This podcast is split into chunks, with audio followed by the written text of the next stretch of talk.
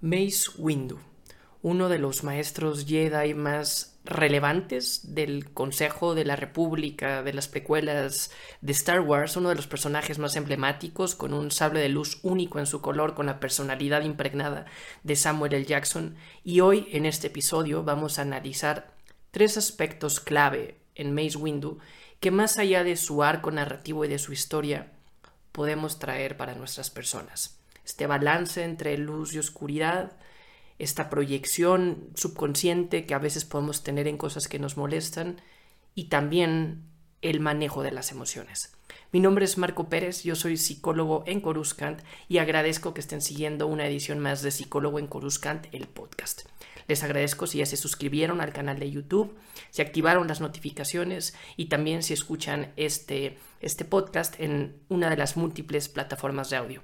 Igualmente les recuerdo que en Instagram día con día subo una reflexión sobre alguna temática de la psicología de Star Wars. Gracias por este espacio y pues vamos a entrar directo al contenido. Eh, yo les decía que en este espacio vamos a analizar tres elementos clave y quisiera empezar con lo más obvio, que es el color de su sable. El color de su sable llama la atención porque pues es morado, es violeta. Es el único sable que hemos visto eh, con esta tonalidad.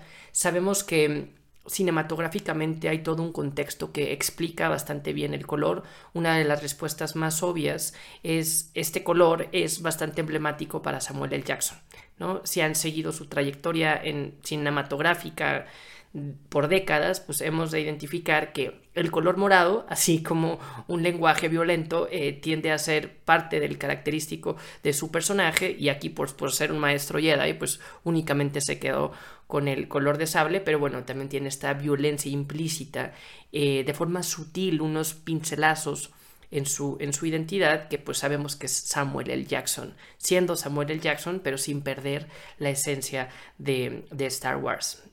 Y también pues lo vuelve bastante característico, ¿no? No sé si han visto una de estas entrevistas que él decía que su sable morado era para que su abuela lo reconociera entre tantos sables. Uno que ha habido en la historia de Star Wars y otro pues evidentemente en la batalla de Genosis, que pues fue una masacre de Jedi y sobresalía sin duda el sable morado. Pero ¿qué quiere decir el morado? Eh, seguramente conocerán o habrán al menos escuchado que existe todo un estudio sobre la psicología del color.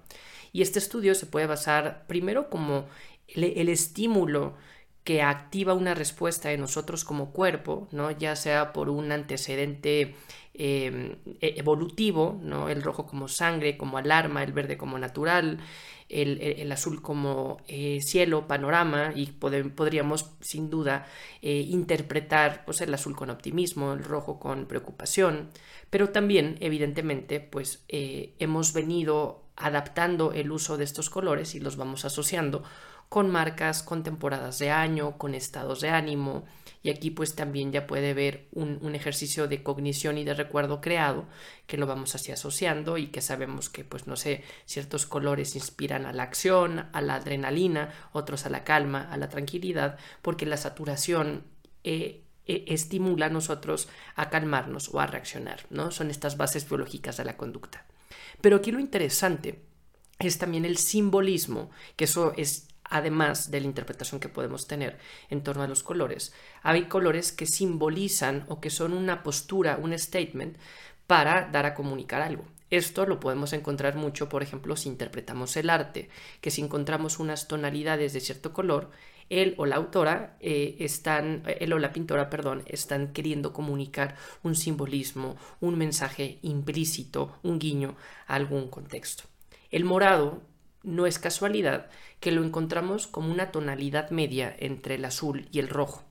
Y estereotípicamente podemos entender el azul, más allá de la, de la introducción que decía ahora, podemos encontrar el azul como el color de los Jedi, el color del lado luminoso, el color de los buenos, y el rojo como el color violento, el color de los Sith, el color del imperio, el color de los malos. Entonces eh, encontramos este morado en un punto medio que sería el equivalente al gris entre el blanco y el negro, ¿no? Y sabemos que el gris tiende a ser identificado por las matices intermedias que podemos encontrar y que no todo es radical, no todo es blanco o negro. No estoy diciendo acá que Mace Windu hubiera caído al lado oscuro, no lo conocemos aún en el canon, pero sí él, eh, ¿cómo decirlo?, coqueteaba, eh, bailaba, acariciaba el lado oscuro, lo identificaba, y por eso podemos encontrar esta postura un poco violenta, esta postura un poco más, un poco no, mucho más agresiva a atacar, cuando usualmente un Jedi eh, se protege y es más en cuestión de defensa. Con la misma lógica de defensa y de protección encontramos a Windu, por eso lo seguimos viendo desde el lado luminoso y como uno de los Jedi más eh, relevantes en la Orden, pero con un impacto y una tendencia a saber manejar el lado oscuro. Y esta es la primera reflexión que yo quería hacer en este episodio del podcast. Como todas y todos tenemos un lado luminoso y tenemos también un lado oscuro. Y muchas veces eh, nos enfocamos en, eh, pues no sé, nuestras fortalezas, nuestros sueños, nuestro lado positivo. Evidentemente nos enfocamos en él, en darlo a conocer. Y eso es positivo sin duda, y es lo constructivo, lo proactivo, y es la forma de evolucionar y de seguir adelante. Pero también qué importante es darle ese cuidado y esa atención a nuestro lado oscuro.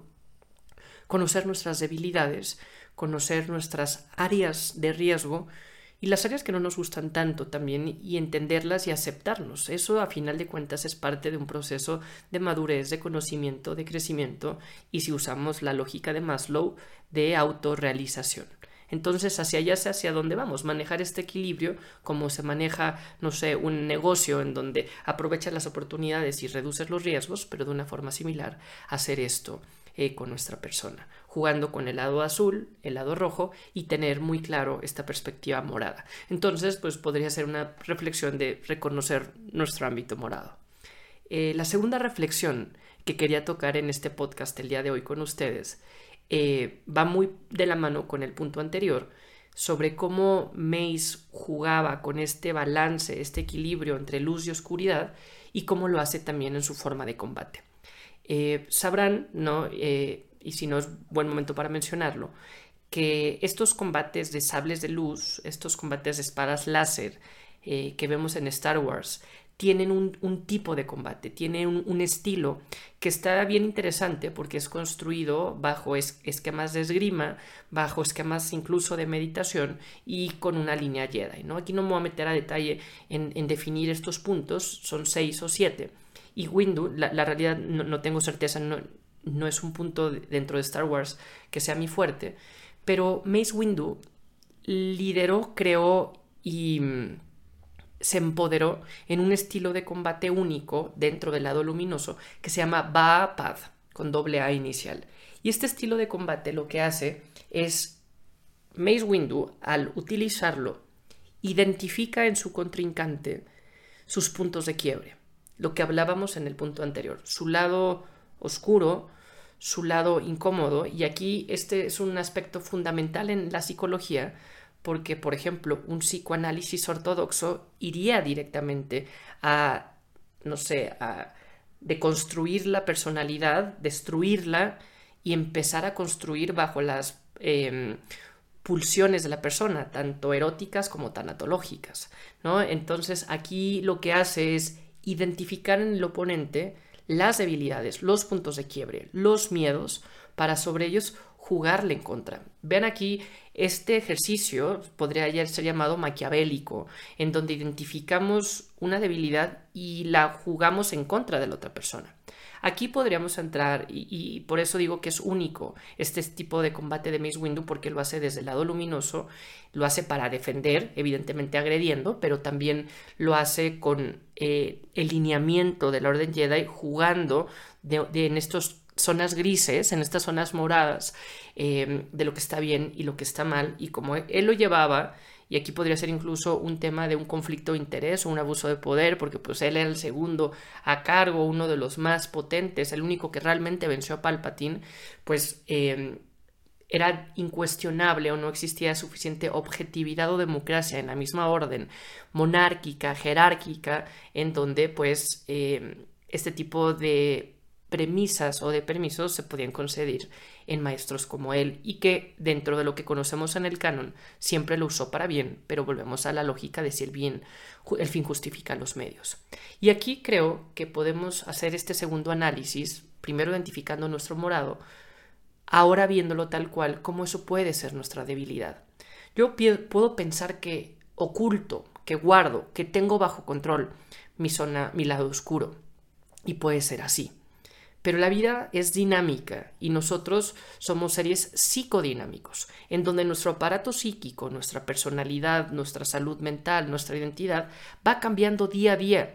Día a día so- somos biomas que reaccionamos a lo que comemos, que reaccionamos al contexto, al clima, al estado de ánimo de más personas, al contexto y a la suerte también del destino, de si me va bien, si me va mal, si pasa o no un accidente, si se cumple o no mis expectativas, si devalúo o no la situación, y pues una n mil cantidad de variables que evidentemente yo puedo tener cierta estructura, cierta contención, cierta formación para pues no ser tan endeble y tan volátil en los cambios. Pero, por ejemplo, cuando somos jóvenes, adolescentes, pues en ese momento de construcción de personalidad, de identidad y con estas inyecciones hormonales que tenemos en el día a día, pues ahí se vuelve uno mucho más complejo de tomar decisiones y somos más vulnerables al contexto externo y a los riesgos que vengan. Entonces, pues esto solamente es una reflexión, no para ser maquiavélicos y utilizar el lado negativo de las demás personas, porque no creo que tengamos la sensibilidad de la fuerza, el estilo de combate de Vaapad, que estemos en una guerra. Y sí puede haber gente que pueda tener esta sensibilidad, pero más allá de usarla en contra de otra persona, pues yo creo que también representa una oportunidad de fortalecer lo que somos. Y decir, bueno, este es mi punto débil y lo voy a trabajar porque puede salir de alguna o de otra forma. El inconsciente sale al subconsciente y al consciente de formas de mecanismos de defensa. Una proyección, una negación, una sublimación, ¿no? Que te empiezas a espejear y que dices, aquí creo que esto me puede hacer un poco de ruido. Y pues es un ejercicio de autoconocimiento y que podemos utilizar la imagen de Mace Windu para reflexionar al respecto como este estilo de combate. En lugar de que sea un combate contra alguien más, pues va a ser una fortaleza para yo ser una persona más íntegra, más resiliente y pues más, más sana y funcional dentro de mi contexto. Y finalmente, el tercer elemento que también sigue esta narrativa del punto morado, eh, identificar y trabajar mis debilidades para que no sean una debilidad en una batalla, en los momentos difíciles. El tercer punto es una interpretación y un análisis personal que hago sobre Mace Windu con la relación con Anakin. Yo creo que no es sorpresa de nadie que Mace Windu era de los personajes que más desconfiaba en Anakin Skywalker y, bueno, siendo sinceros, tenía razón de serlo.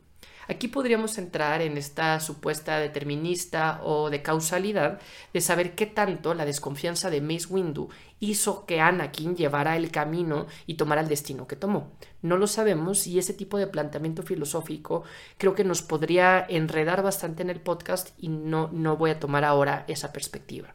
La podemos tomar en otro momento, pero aquí quiero ir llevando hacia un punto que quiero elaborar.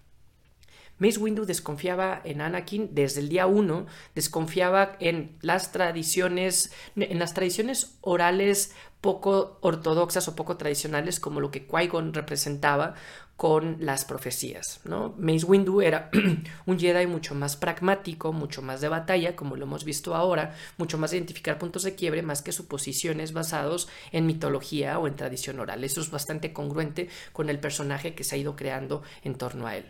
Y evidentemente pues también estaban estos puntos de pues que Anakin no cumplía con la edad para ser entrenado, que tenía suficiente miedo, que no podíamos basar la profecía, no nos podíamos basar perdón, en una sola profecía, o también que podía ser demasiado peligrosa si estábamos mal interpretando la profecía.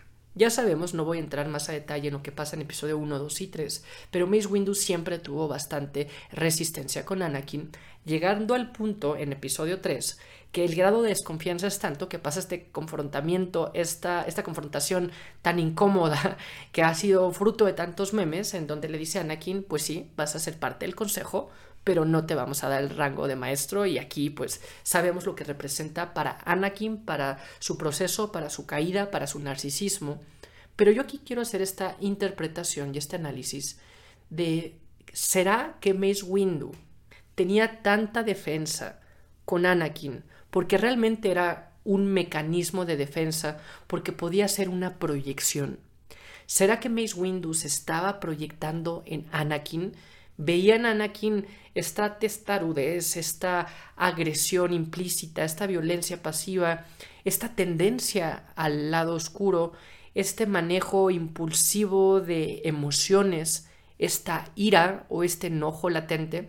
¿Será que lo veía ahí y les resultaba incómodo? Yo estaba hablando el día de hoy sobre cómo nuestro lado oscuro, nuestro subconsciente, nuestro ello, si lo hablamos también en esta estructura un poco más primitiva, que no alcanza a pasar por mi superyo, por mis valores y mis principios externos, y que por ende no puedo integrar a mi yo, a mi identidad, pues las trato de esconder y de alguna u otra forma terminan saliendo por fuera.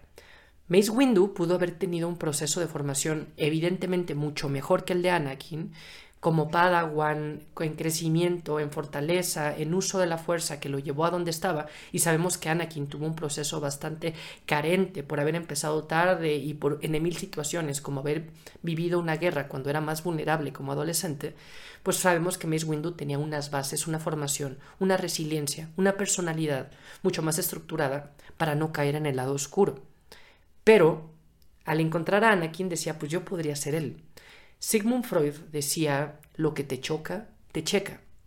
Y aquí hay que ser muy cuidadosos porque pues es bastante incómodo, ¿no? La gente, y voy a usar un ejemplo bien controversial y que lo manejo con todo el respeto, pero las tendencias homofóbicas muchas veces tienden a tener un componente profundo, subyacente de inseguridad por un miedo a una propia homosexualidad, ¿no? Cuando uno dice, es que no tolero la gente que es tal, tal, tal, y sabes que se están describiendo ellos mismos y que dices, claro, te estás proyectando, estás espejeando, estás transfiriendo en alguien más lo negativo para criticarlo, porque te da demasiada ansiedad reconocerlo en primera persona y lo reconoces mejor en segunda, en tercera, le da, emites un juicio de valor negativo y eso a ti te da cierta tranquilidad de saber que tú eres un opuesto a este sentimiento, ¿no? Entonces, eh, Lo, lo, lo pensé hace poco cuando veía eh, episodio tres. Episodio tres es mi episodio favorito y lo veía un poco antes de la serie de Kenobi para entrar en mood.